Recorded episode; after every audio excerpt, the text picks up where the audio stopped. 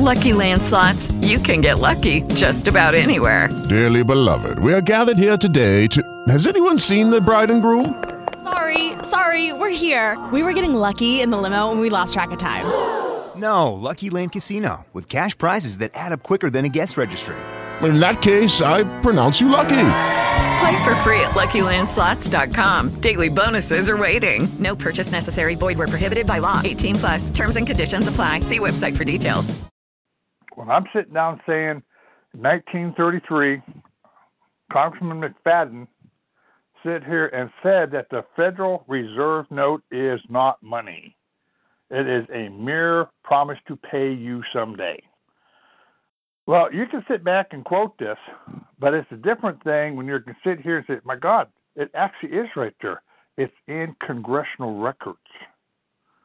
This is the same thing with what we're sitting here saying the United States Attorney's Manual. I could take you into the United States Attorney's Manual. This is their rule book under 3.2 110 history. Talks about how the Judiciary Act came into effect, how it created the United States Attorney's Office. Big deal. So who cares?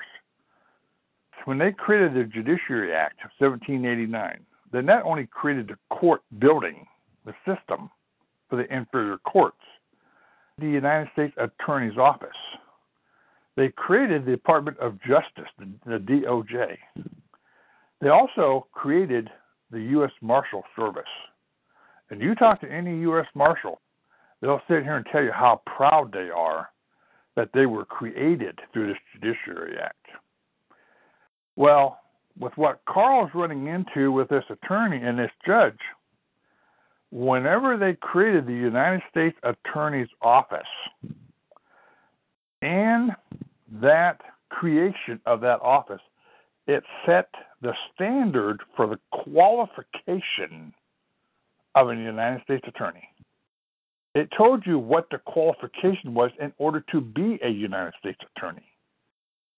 And it merely says a meet, M E E T, person learned in the law.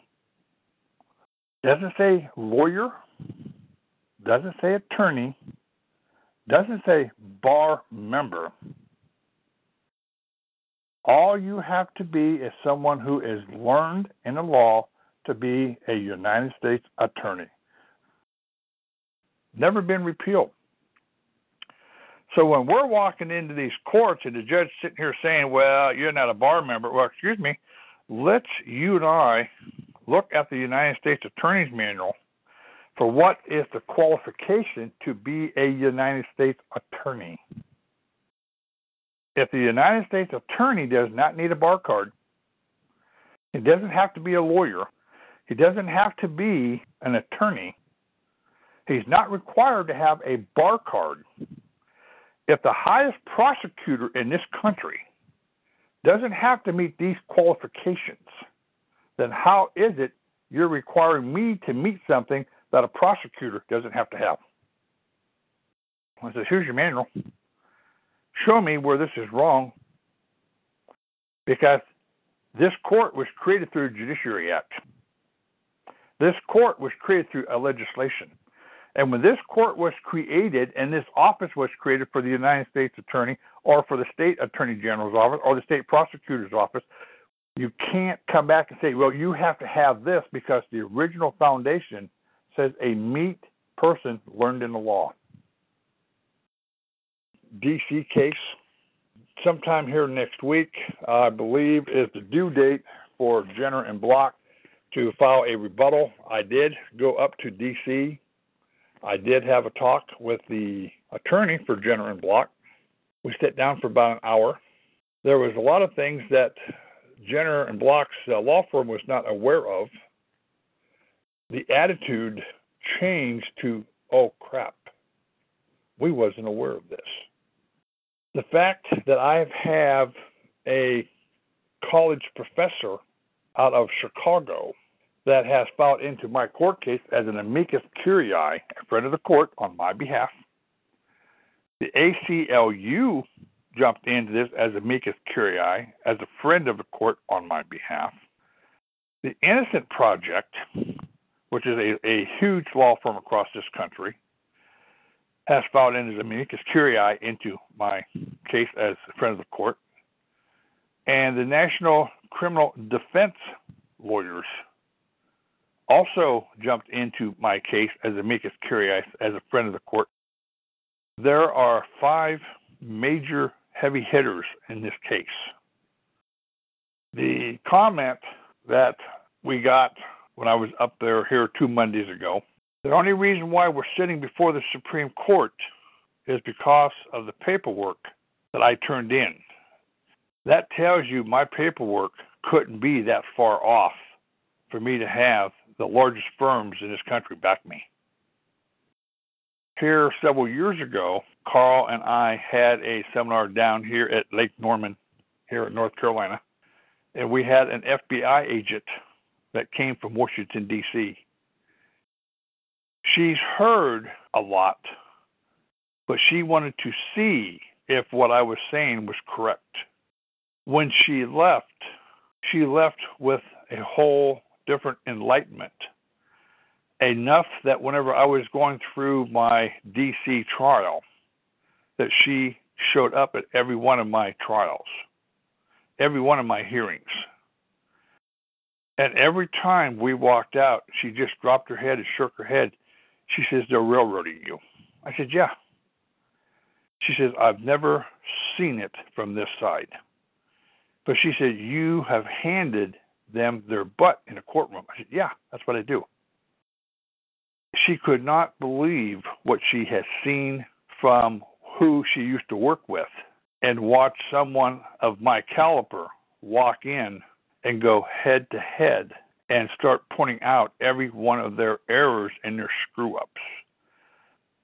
It's never about defending yourself. It's never about me or I. It is about, excuse me, uh, we got a question here. You sit here and told me, Judge, if by swearing an oath, if I lied, that's perjury. And if I commit perjury, I could go to jail for this. Said, that's right. I said, so you're telling me whoever takes an oath if they lie, it's perjury? He says, Yes. Does this apply to your side? Yes. I proceeded to explain the prosecutor's oath and how he lied before the court. I'm the only one that we know of in history that has gotten two federal judges off the bench. Because I got a federal judge to admit on the record in open court that the statute is the victim, the statute is the plaintiff. When I brought this up to the attorneys for Jenner and Block, and I reminded them what Kessler said here and said because they seen it, I said, I'm going to ask you a question. How Kessler sit here and said the statute was the injured party, then why was not Title 40 USC 5104 not on the court paper as the plaintiff. Why did they put the United States of America down on? Isn't the United States a fictitious entity if the plaintiff was the statute? And she looked at me and said, Oh my God, you knew. Yes. The moment Kessler said what she did, that statute was the plaintiff, not the United States of America, not North Carolina State, not state of Ohio, not state of Florida. That statute was the plaintiff. That statute is never named in a courtroom. You can never cross examine a statute. You cannot sit down and subpoena a statute into a courtroom. When I got Kessler to sit here and say that, that created the problem. When I brought this up to the attorney that the statute should have been the plaintiff in the in the courtroom on the paperwork instead of the United States or United States of America, she confirmed I was right. Whenever I had Judge Roberts sit here and openly say that the courts do not operate under law, but they operate under theories and concept, then the argument came up is how is it that the United States Attorney is bringing Title 40 5104 into the Supreme Court whenever Judge Roberts made it clear the courts do not operate under law. If it doesn't operate under law in the lower section, then the law cannot be brought up into the Supreme Court. We had a young man that I've been working with for close to a year go into a court case where a judge ordered him for psychological evaluation and ordered a bunch of different things along with the attorney from the opposing side. The gentleman wrote out and filed a motion for a better clarification for the language for these orders.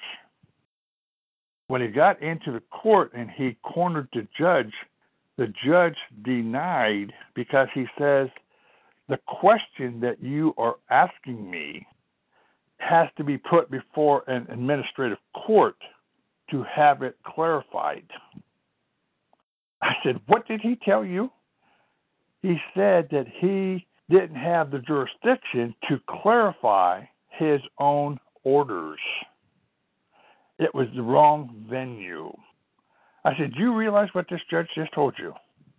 You asked for a better clarification of the language of why he ordered you for psychological evaluation and why he put orders on you, and he's telling you he's not qualified to explain it because this is an administrative issue. He just disqualified himself because he just told you he didn't have jurisdiction to make the rulings on you because he can't explain them. We had an administrative hearing on a young lady's case here in North Carolina where the administrative court said that the police department is not part of the state. They come under local unit of government. And then in the next sentence, they said that they are private. Well, wait a minute. If they're not part of the state, but you just said they're under local unit of government, then you turn around and say, well, they're private. We're getting these people to confess to the fact that nobody works here. We're getting these people to confess in open court that they don't have jurisdiction. Excuse me. You're sitting here saying that the statute is the injured party? Yes, Mr. Class, the statute is the injured party. Well, let's talk about the statutes that your prosecutor broke. Let's talk about Title 28, 2255 about habeas corpus. If I can sit here and show you well, your prosecutor violated the Constitution, and I can sit here and show you how your prosecutor violated the statutes, because remember, these are your rules, these are your regulations. Because I want to remind you in 1925, the United States codes were never passed. Here is volume 43, where it stops on March 4th. Here's volume 44, where it picks up on December 16th. And so from March 4th to December 16th, everything's empty. Here's the Federal Registry Act of 1933, 1935. Here is the Industrial Recovery Act of 1933, 1935 that sits here and shows you that Congress created an administrative commission and allowed the President of the United States to codify the statutes at large for administrative use. That's internal. So let me show you where your prosecutor violated your United States Code against me and walk them through and show how they committed treason and insurrection and rebellion in that courtroom, even under their own rules of court, even under the canon rules of judicial conduct. Because what it says, if you get into the full version, it tells you under terminology what law is. And the judge has to comply with the law. So when that judge tells you we don't use the law in this courtroom, we don't use the Constitution in this courtroom, we don't use decisional laws in this courtroom, the canon rules of judicial conduct sits down says law is to be defined as constitutional provisions, statutory, the rules of court, and decisional laws. The moment that judge says he don't, he just lied, he just perjured himself. He just now violated Title 18, Section 402. He now has constituted contempt for a criminal act in that courtroom. Okay, there's a question on here. Is, is it possible that those Jay and Block attorneys are going? No, and I'll tell you why. the plea agreements that people are forced into are based on threatening you with a higher level of imprisonment and a higher level of fines and penalties if you don't, because they don't have a good enough case against you. They make you waive all your rights, but nothing's in writing. It's all verbal. And this is why this college professor of Chicago's coming in. That's why these other agencies are coming in, or these other law firms are coming in, because the Innocent Project, if you go back and look up their history, this law firm gets into court cases, people who have been in prison falsely, who is forced into a plea agreement based on fraud because they didn't rape or they didn't murder, but they were threatened because the prosecutor suppressed the evidence. Your lawyer suppressed the evidence.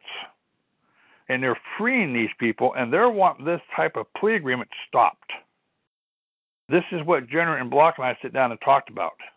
Because they come back and said, Rod, you put up such a defense. You proved and you argued the Second Amendment. You brought in the legal definitions of what this stuff is. You brought up the case law. You brought in the rule. She said, We've never seen anybody come in with the defense and arsenal that you have for the court to roll right over it because you're not an attorney. You're the ones that we've been looking for who was capable as a pro se litigant. What she called me, and I don't agree with that. But as a pro se litigant, you put up a defense that should have shut the court case down and you should have walked. This is why we jumped on this. The plea agreement they forced you into with what you put in, she says, you beat these people and you beat them bad. You won your case, but they wasn't going to allow you to win because they wasn't going to let somebody like you come in here and show them up. She said they should have dropped your charges because I asked them why they did not. She said the key to this thing was they wanted to see how much you knew. I said, Well, did they find out? They said they found out more than they ever anticipated. You had more than they ever thought anybody could ever have. I said, and I wasn't done. I was willing to keep fighting them. He said, This is why they put a stop to it, because you scared them. This court case is going to be on October 4th. She was sitting here saying, This court case, she says, we win this. This is going to change the entire plea agreement system in this country. And anybody who is working with the Innocent Project or the ACLU or the National Criminal Defense Lawyers Association, they're going to be able to have their plea agreements overturned. Unconstitutional. She said, What you've done, Rod, has opened up so many doors. Make these people do their job right they were saying this wasn't about just Mr. Class. He is opening up the doors for so many to have things changed. I don't believe that this is a, a sabotage because what she's telling me, if this thing goes into the Supreme Court on October 4th, they rule this thing in my favor. This court case goes back down to the appeals court. Now, my Second Amendment argument will come in. The fact that the property wasn't posted will come in. The fact that the prosecutors walked off, I had five of them, can be brought in. The fact that the judge made a ruling at the end and overrode the prosecutor, and the prosecutor is trying to tell the Supreme Court that this judge ruling doesn't have any merit. Well, stop and think if the prosecutor saying that Judge Roberts overriding their plea agreement and overriding allowing me to go do an appeal and filing paperwork for me to file in forma pauperis, if they're saying it has no merit, no legitimacy, then that means his sentencing had no merit and had no legitimacy. That means any court ruling from the Supreme Court has no merit and no legitimacy. So that means no matter what a judge rules, it has no merit. This is what they're trying to tell the Supreme Court. one of the key things here is this the United States attorney put in the paperwork telling the Supreme Court judge, suppose it went before the grand jury. Now, this never went before the grand jury because I got the transcript. But they're sitting here saying that they told the grand jury that Mr. Class had readily accessible firearms on my hips, walking through the District of Columbia, openly carrying. But I supposedly went through the House and the Senate metal detector and walked between the House and Senate over in front of the Capitol building. And I was never stopped, and nobody found it. And this is what the prosecutor has put in his paperwork for the United States Supreme Court. And when I showed Jenner and Block this, they fell almost out of their seats. Said, "My God, we didn't see this." I said, "You wasn't looking for it." But they also attacked the private attorney general and bounty hunter.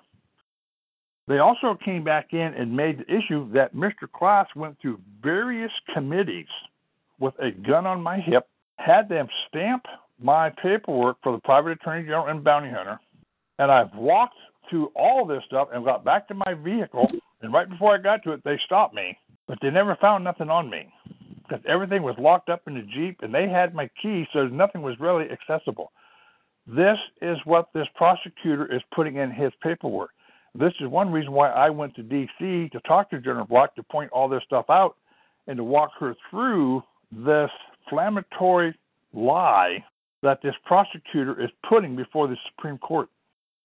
I was shocked when I read this thing that these people would lie through their teeth to the Supreme Court to this degree and read the slander, the defamation of character.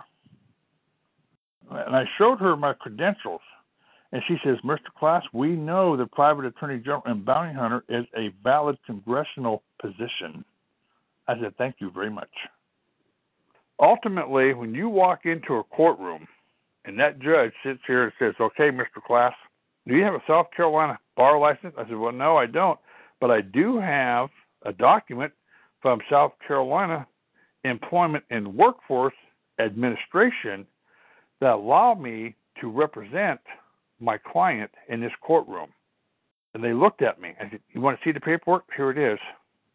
I am her attorney, in fact, because the administration for employment and workforce allowed me to represent her. This is my bar card. Besides, I do have the position as private attorney general. The judge asked me one question. He says, Mr. Class, I'm going to ask you one thing. Did you represent her as a corporation or as a private individual? I said, when I was before the administration, I represented her in both capacities, not only as the corporation, but in her private individual self. He says, I'm going to ask you, how are you going to represent her in here? As a private individual, he says, you can represent her. Talking and not seeing and being able to back up what you're saying is what gets us into hot water. When we can walk in and show it, now they are worried. Hello, it is Ryan, and I was on a flight the other day playing one of my favorite social spin slot games on chumbacasino.com. I looked over the person sitting next to me, and you know what they were doing? They were also playing Chumba Casino. Coincidence? I think not. Everybody's loving having fun with it. Chumba Casino is home to hundreds of casino style games that you can play for free anytime, anywhere, even at 30,000 feet. So sign up now at chumbacasino.com to claim your free welcome bonus. That's chumbacasino.com and live the Chumba life. No purchase necessary. Group. Void prohibited by law. See terms and conditions. 18 plus.